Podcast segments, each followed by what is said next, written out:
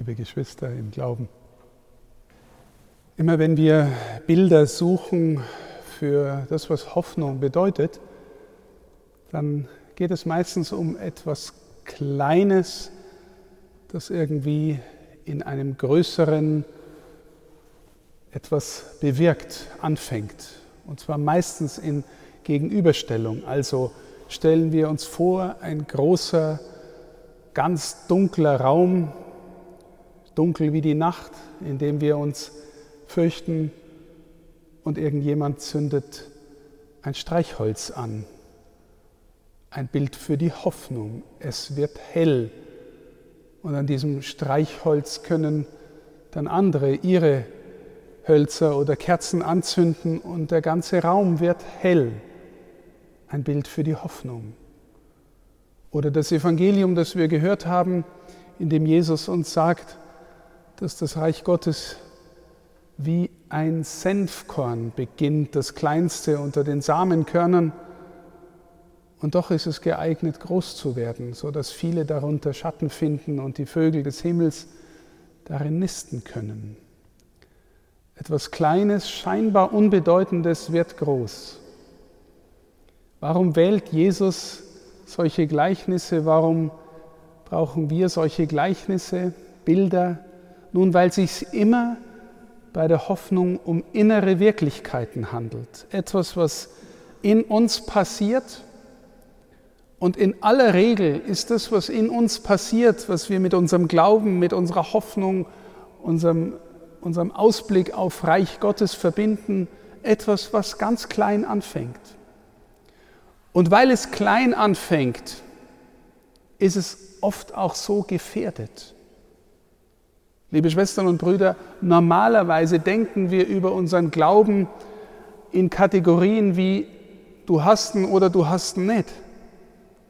Aber dass die Schrift und das Zeugnis der heiligen Frauen und Männer voll davon ist, dass unser Glaube etwas ist, was wachsen muss, was reifen muss, was tiefer werden muss, was sich gewissermaßen ausbreiten kann, woran wir mitarbeiten können, Darüber denken wir in der Regel nicht nach, obwohl es so wesentlich ist.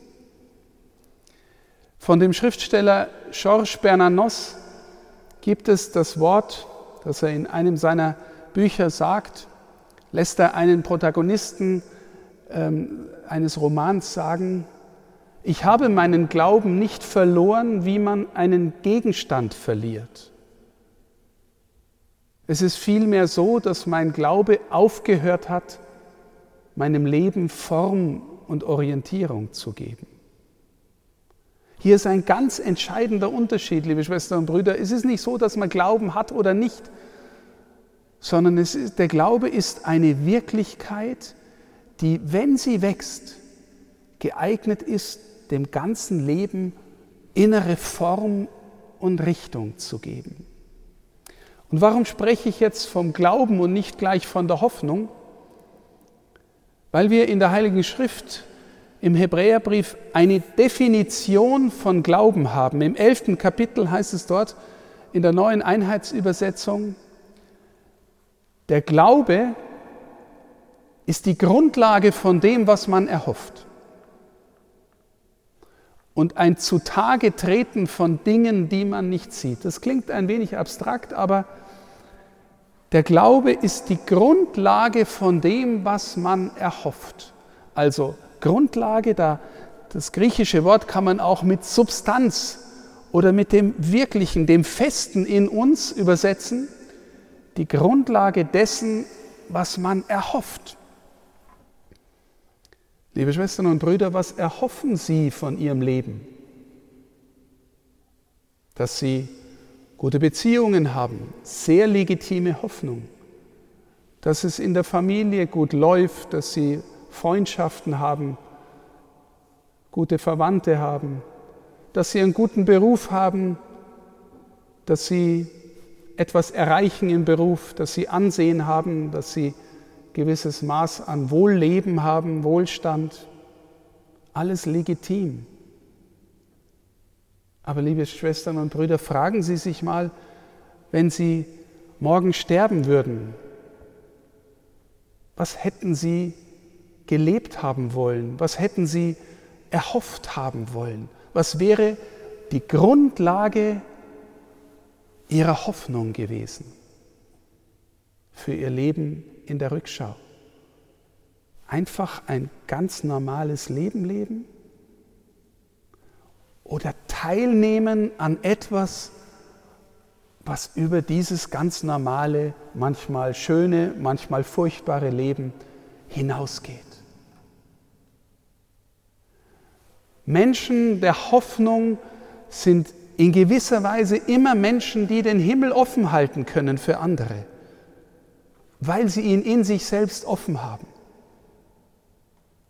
Ich bin in der letzten Zeit, in den letzten Jahren ganz viel in Alten- und Pflegeheimen gewesen, auch wegen meiner Eltern. Und es ist so wunderbar, wenn es in diesem Haus Menschen gibt, die buchstäblich den Himmel offen halten. Und ich muss immer wieder an Papst Johannes Paul II. denken. Vielleicht haben die Älteren von Ihnen ihn noch in Erinnerung, wie er nach und nach in seinem Leben mit seiner Parkinson-Krankheit ein Gefangener seines Körpers wurde. Wir haben die Bilder auch von seinen letzten Tagen in Erinnerung, wie er mit fast unbeweglichem Gesicht und Körper sich den Menschen gezeigt hat. Und mich bewegt immer, dass seine letzten Worte waren, so erzählt man, als gewissermaßen seine kompletten physischen Funktionen kollabieren, zusammenfallen, als sein Leben zu Ende geht und seine engsten Gefolgsleute, Mitarbeiterinnen, Mitarbeiter um ihn herum stehen. Und Johannes Paul sagt, ich bin froh, seid ihr es auch. Ein Mann, der den Himmel offen gehalten hat weil er in sich in Verbindung mit dem Himmel war. Sein Glaube war die Grundlage dessen, was man erhofft, die Substanz dessen, was er erhofft hat. Da wird das physische Leid nicht nebensächlich, aber doch massiv relativiert. Von Edith Stein beispielsweise wissen wir, sie ist ja in Holland im Kamel abgeholt worden von der SS und ins Konzentrationslager nach Auschwitz gebracht worden. Und die letzten Erinnerungen und Aufzeichnungen haben wir in einem Zwischenlager, bei dem sie einige Tage verbracht hat, wissend, dass es nach Osten weitergeht. Und die letzten Zeugen und Augenzeugen beschreiben, dass Edith Stein in der allgemeinen Hysterie eine Frau voller Ruhe war, die sich in tiefem Mitgefühl um andere gekümmert hat. Es wird beschrieben, dass es Mütter gab, die mit ihren Kindern in diesen Transporten waren, völlig verzweifelt und so aufgelöst, dass sie keine Kraft mehr hatten, sich um ihre Kinder zu kümmern. Und Edith Stein hat sich in tiefer Ruhe um alle gekümmert und ein Licht der Hoffnung verbreitet weil sie von etwas gelebt hat, was in dieser Welt nicht totzukriegen ist, liebe Schwestern, liebe Brüder. Und wenn wir uns dann fragen, in unserer Kirche sind wir an einem toten Punkt angelangt. Ja, wenn wir äußerlich draufschauen, können wir manchmal diesen Eindruck haben. Aber liebe Schwestern und Brüder, ich glaube ehrlich, es gab nie Zeiten wie diese, wo es so leicht war für jeden von uns und jede von uns, sich darüber zu informieren, was die Kirche glaubt und wie sie es glaubt. Im Internet gibt es ganz, ganz viel Mist, ehrlich gesagt. Aber das wird immer wieder auch ausgeglichen von ganz, ganz viel großartigen Zeugnissen des Glaubens Inhalte des Glaubens auch wunderbar vermittelt, sodass jeder Mensch sich jederzeit darüber informieren kann, was wir glauben. Zudem haben wir immer und immer wieder die Sakramente, die heilige Messe, die Beichte, die Taufe natürlich. Wir werden gleich nachher uns an unsere Taufe erinnern und eine Tauferneuerung feiern und anbieten. Das Hineingenommensein in die Gegenwart Christi, der uns immer wieder erneuert, beschenkt, nährt. Wenn Sie die Heilige Schrift lesen und verstehen wollen, dann finden Sie unglaublich viele gute Materialien zur Vertiefung des Wortes Gottes. Aber ja, liebe Schwestern und Brüder, es liegt auch an uns, Menschen der Hoffnung zu werden, eine Antwort zu geben. Der Glaube ist natürlich ein Geschenk, aber der Glaube ist auch eine Antwort als Entscheidung. Will ich glauben? Will ich dabei bleiben? Will ich mein Ja zum Herrn immer wieder erneuern? Und wenn ich eben gesagt habe, der Glaube ist etwas, was wachsen und reifen und sich vertiefen und immer neu Form geben kann, dann braucht dieser Glaube Pflege. Und liebe Schwestern und Brüder, das ist Beziehungspflege mit Christus. Weil am Ende geht es von vorne bis hinten zuerst und vor allem um ihn. Wir können über Christus nachdenken im Kopf, wir können Wissen ansammeln, ganz gut, aber der Teufel weiß auch alles über Jesus. Das Wissen ist wichtig, aber es macht es noch nicht.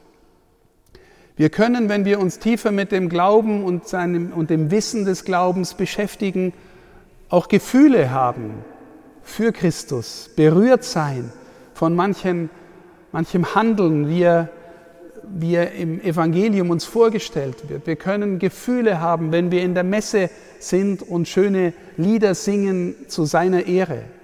Wunderbar. Die Gefühle allein machen es noch nicht.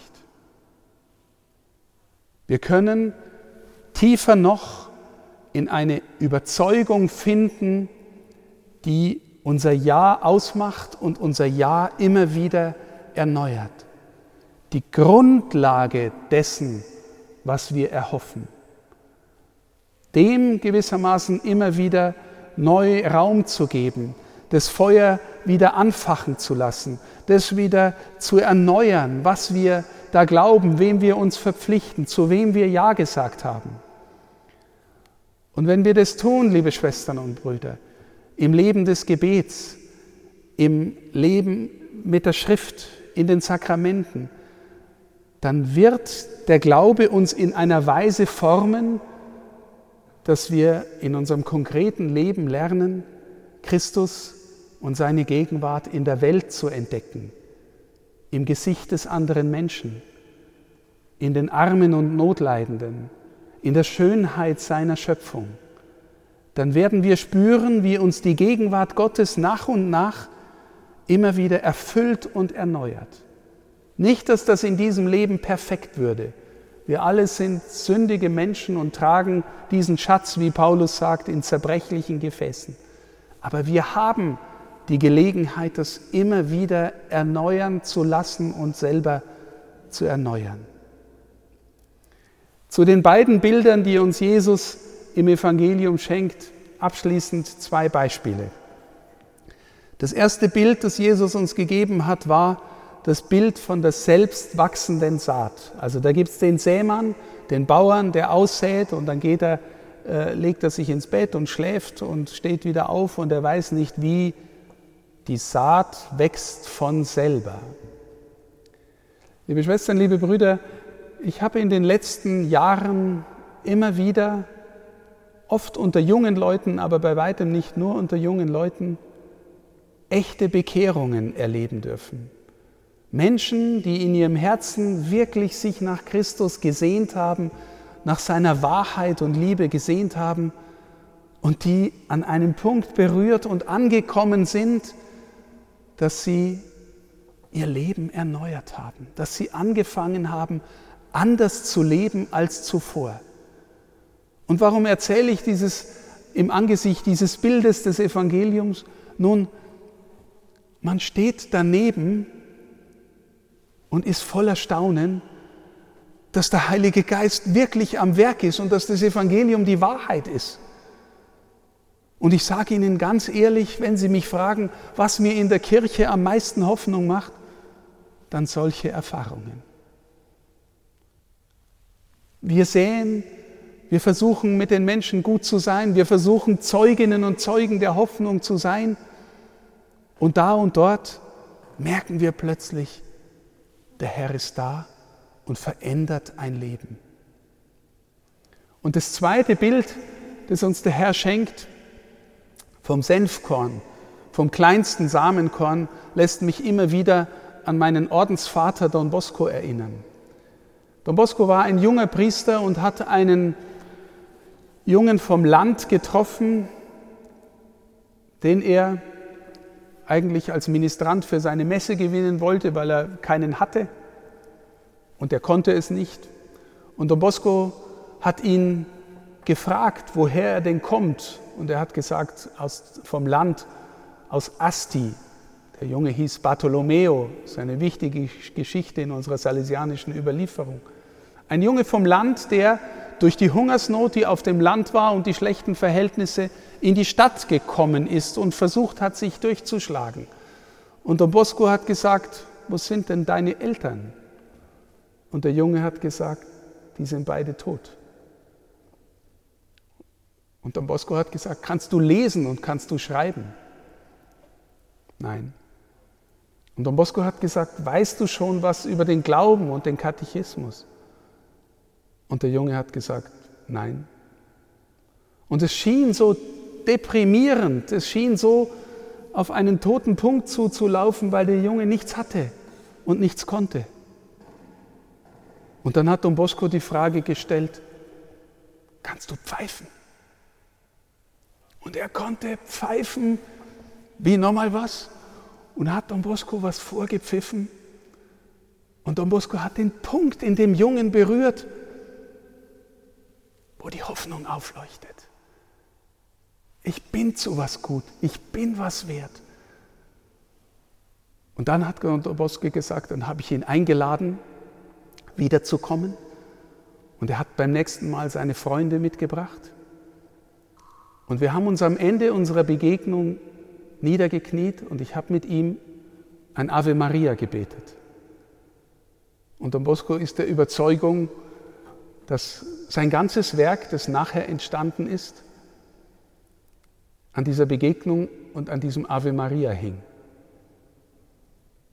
Heute denken Sie an das Senfkorn, diese kleine Begegnung, und denken Sie an den großen Baum und die Vögel des Himmels und die Leute im Schatten, die dort drunter Schatten finden. Heute sind die Salesianer Don Boscos in 130 Ländern der Welt vertreten, haben um die 15.000 Ordensbrüder. Die Don Bosco-Schwestern, seine Gründung zusammen mit Maria Mazzarello, ist in rund 100 Ländern der Welt vertreten. Es gibt zahlreiche Gemeinschaften, die sich auf Don Boscos Spiritualität berufen. Es gibt Hunderttausende, die im Geist Don Boscos für das Wohl junger Menschen da sein wollten und wollten oder sich haben von ihm berühren lassen. Das Senfkorn, das zu einem riesigen Baum geworden ist. Liebe Schwestern und Brüder, auch wenn es äußerlich manchmal so scheint, dass Kirche in unserem Land an einem toten Punkt angekommen ist. Der Herr verlässt seine Kirche nicht. Er lädt uns immer neu ein, uns auf ihn einzulassen, ihm zu vertrauen, ihn zu lieben. Dann keimt die Hoffnung immer wieder auf. Und er liebt die kleinen Anfänge. Also lassen wir uns einladen, immer wieder anzufangen.